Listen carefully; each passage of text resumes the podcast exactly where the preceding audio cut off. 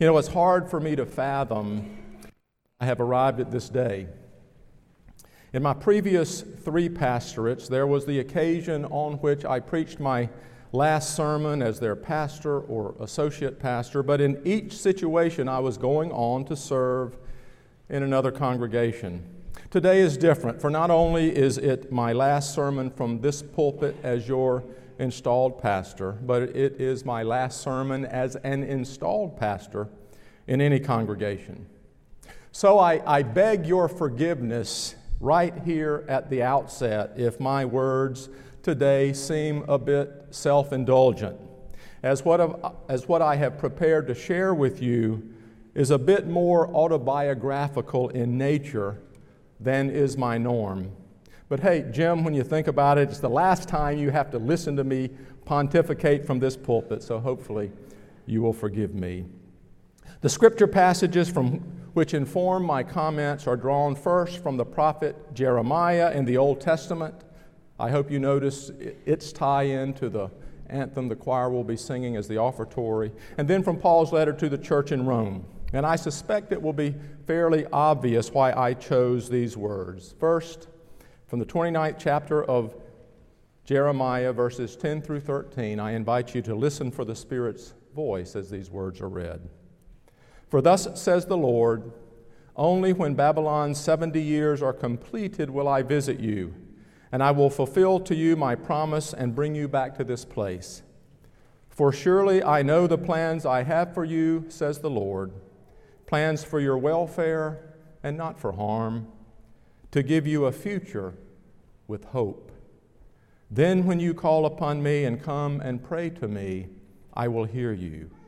When you search for me, you will find me if you seek me with all your heart. And then from the Apostle Paul, verses 8 and 9 of the first chapter of Romans. First, I thank my God through Jesus Christ for all of you because your faith is proclaimed throughout the world. For God, whom I serve with my spirit by announcing the gospel of his Son, is my witness that without ceasing I remember you always in my prayers. Friends, the grass withers, the flower fades, but the word of our Lord shall stand forever. Let us pray. O oh God, may the words of my mouth and the meditations of our hearts be acceptable in your sight, you who are our strength and our Redeemer. Amen. Back when I was about oh, five years old or so, while we were living in Asheville, North Carolina, Asheville being the town in which my dad began his career in the ministry as the pastor at the Oak Forest Presbyterian Church, I remember when we got our first television a little black and white set with rabbit ears for reception, and I think we got maybe two or three, maybe four channels, all of them local. And one of the shows was a kids' variety show that came on on Saturday mornings, and it had a segment on it called Spaceship. And during this segment, the host would dress up as an astronaut, and they had a little contraption that looked a little bit like a spaceship, a space rocket. They would invite local kids to take part, and while sitting on a, a little benches that were set up in the spaceship, the show's host would talk to the kids, ask them questions, try to get laughs, etc.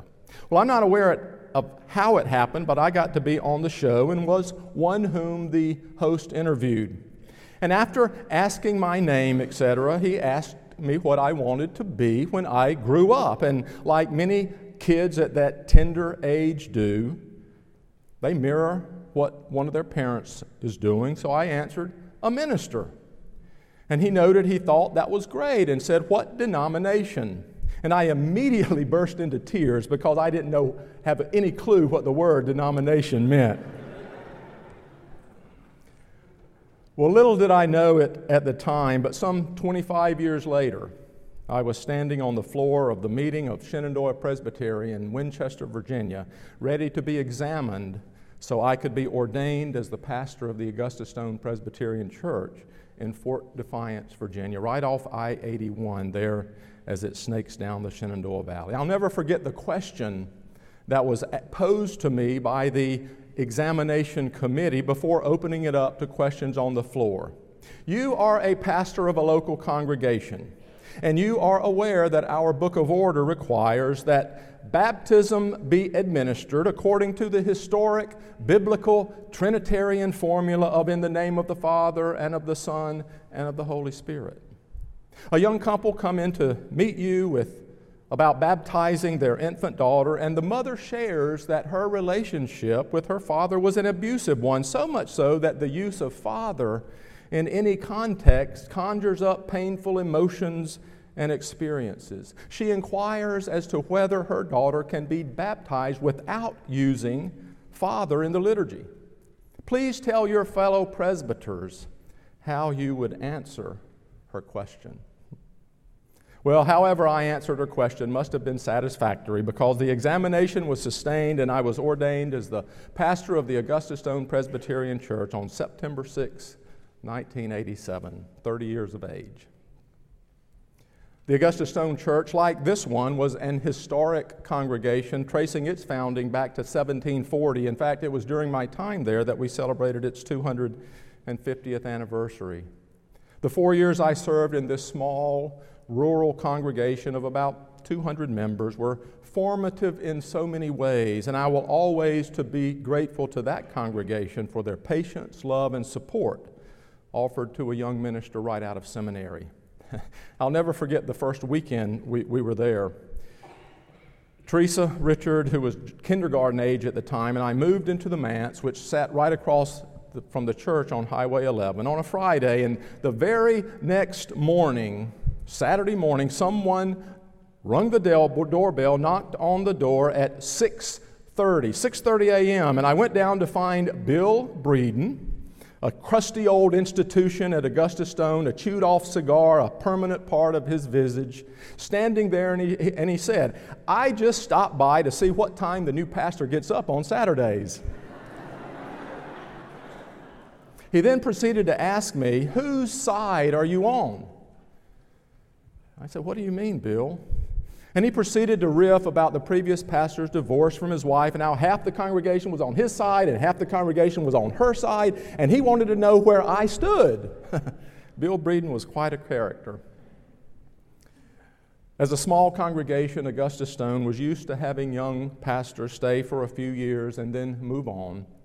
So I don't think they were surprised when four years after I started there, I announced that I would be leaving to become the associate pastor at the American Church in Paris. My worldview was greatly expanded during my time in Paris. As with most of us, our worldview is formed by the, the geography and context in which we are raised, and mine was primarily the southern United States. And the American church there in Paris played a significant role in expanding that context, to wit, when we, entered, when we moved to Paris, Richard entered the fourth grade at a, at a French bilingual school, and when we, he got to the sixth grade, they had a basketball team. Now, you've got to understand that Richard was one of a small handful of Americans who attended that school. Most of them were French parents wanting their kids to be able to learn English at a, a, a more efficient level than in the public schools. And, and most of the kids had never touched a basketball. Monsieur Lallemand was the teacher or the coach, and to be honest, I'm not sure he had ever spent a lot of time with a basketball either. But fortunately, most of the other schools against whom they played were French as well. So, to be honest, since our team did have a few kids like Richard who had played with a ball before, they did pretty well. Well, Monsieur Lallemand drove a motorcycle around Paris, so for away games, he ended up recruiting parents to accompany the kids on the metro to go to the game. So I was often able to arrange my schedule, and over the course of the season, Teresa and I ended up kind of being the team's parents. And more specifically, I was the one who went into the locker room with the boys and who held on to the duffel bag which contained the items the kids didn't want to leave in the locker room watches, wallets, bracelets, metro passes, things of that sort, valuable things. And I'll never forget the first day I distributed the items of the players, items to the players after the game was over. And they had changed clothes and were ready to go home, being struck by the contrast. The Star of David bracelet was Jeremy's. The St. Christopher medal was David's. The, the watch with the mosque on the face was Yanni's. The watch with the Hindi figure on it was Keith Cerise. And I remember thinking to myself, what, what a contrast, what a different experience Richard is having regarding persons of other faiths than I did growing up first in Asheville and then Cheraw, South Carolina. I'm not even sure I knew what a, that, that a Muslim was someone who practiced Islam and, until I got to college. And I surely didn't know one growing up. There was no synagogue in Cheraw, though there was a Catholic church, it was a, a very small one.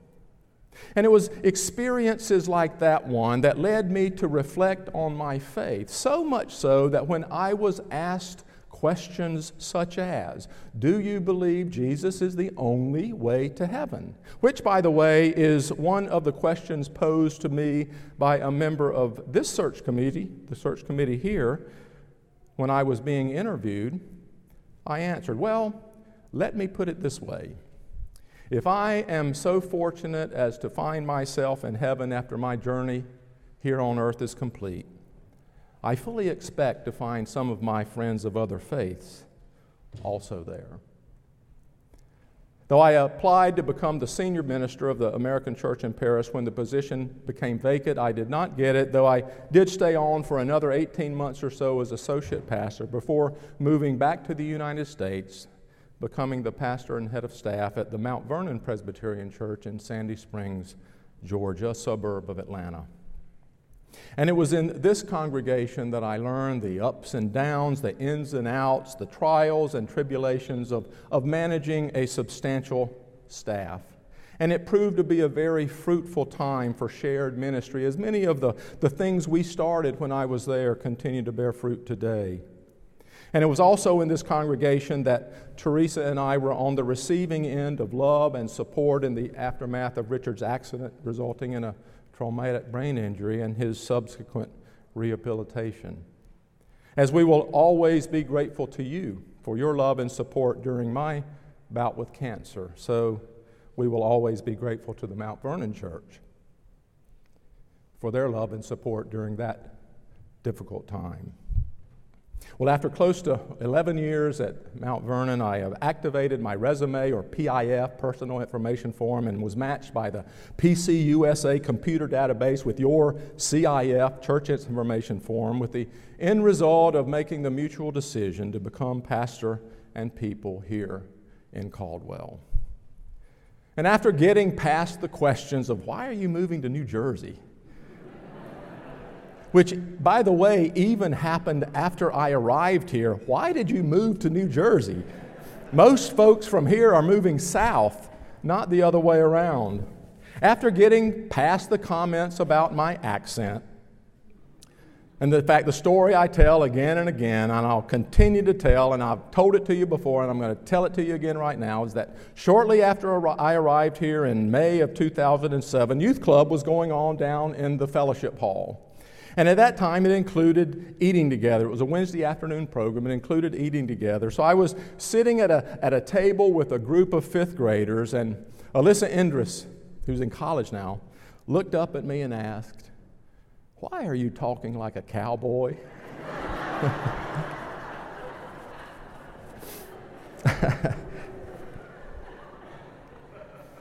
So after, after getting past the comments about coming to Jersey and about my accent, we settled in, and I found a good and faithful congregation in which to minister.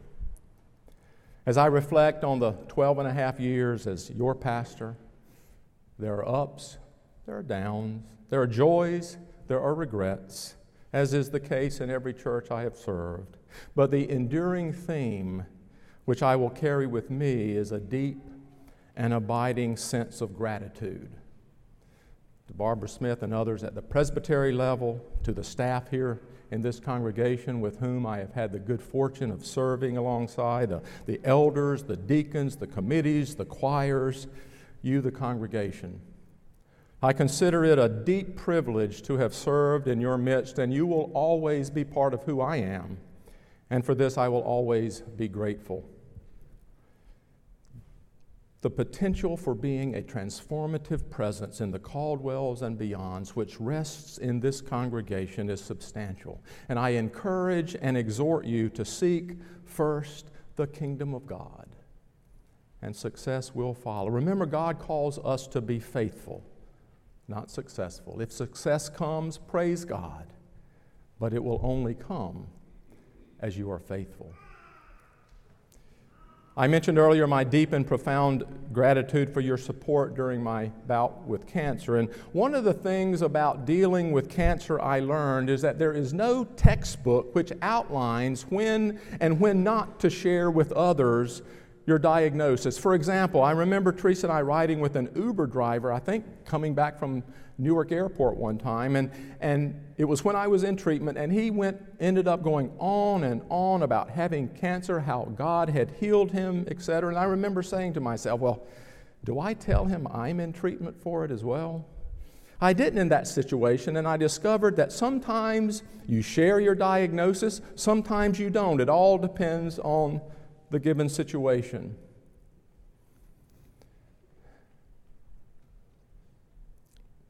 One time I will always remember, happened back in November. Excuse I knew this was going to happen. I had just completed my six months of, of, chemotherapy, was still on medical leave from the church, and was actually down in Atlanta visiting Richard and Anna. And as we often do when I visit Richard, we go get a haircut at Richard's favorite place. And I had a nice young guy cutting my hair, and we talked, and in the course of the conversation, I came close to telling him about my cancer, but didn't. And as my hair continued to be snipped, he asked me when I was going back home, back to New Jersey, assuming I would need to get back to work. And I said, Well, we're here for the Thanksgiving break, and actually the week after, and then we'll go back. And he said to me, Wow, aren't you lucky?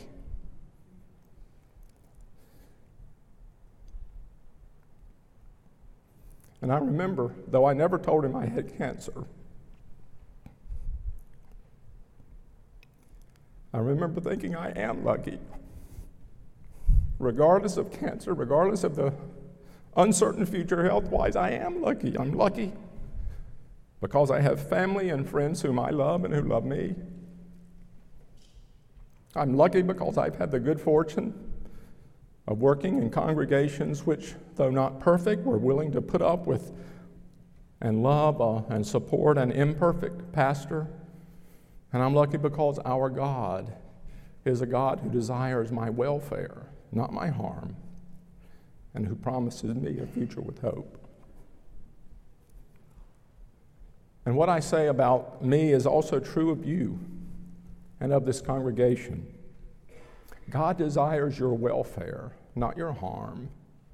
God promises you a future with hope. And my deepest desire is that you embrace that reality in the deepest recesses of your being, both as individuals and as a congregation. Brothers and sisters, I paraphrase Paul I thank my God through Jesus Christ for all of you, and I will remember you always in my prayers. I am excited to see what new things God will be doing in your midst, for I am confident that your future will be filled to overflowing as you continue to seek to be a light at the crossroads here in the Caldwells. Let us pray.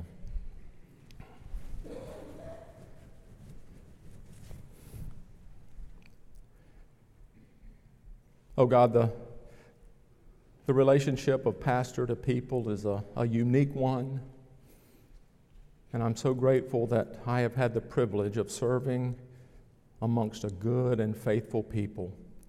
And my prayer now for them is that they will continue to open their hearts, their minds, the gift of your Holy Spirit, that we will go together into a future you lead through Jesus Christ our Lord. Amen.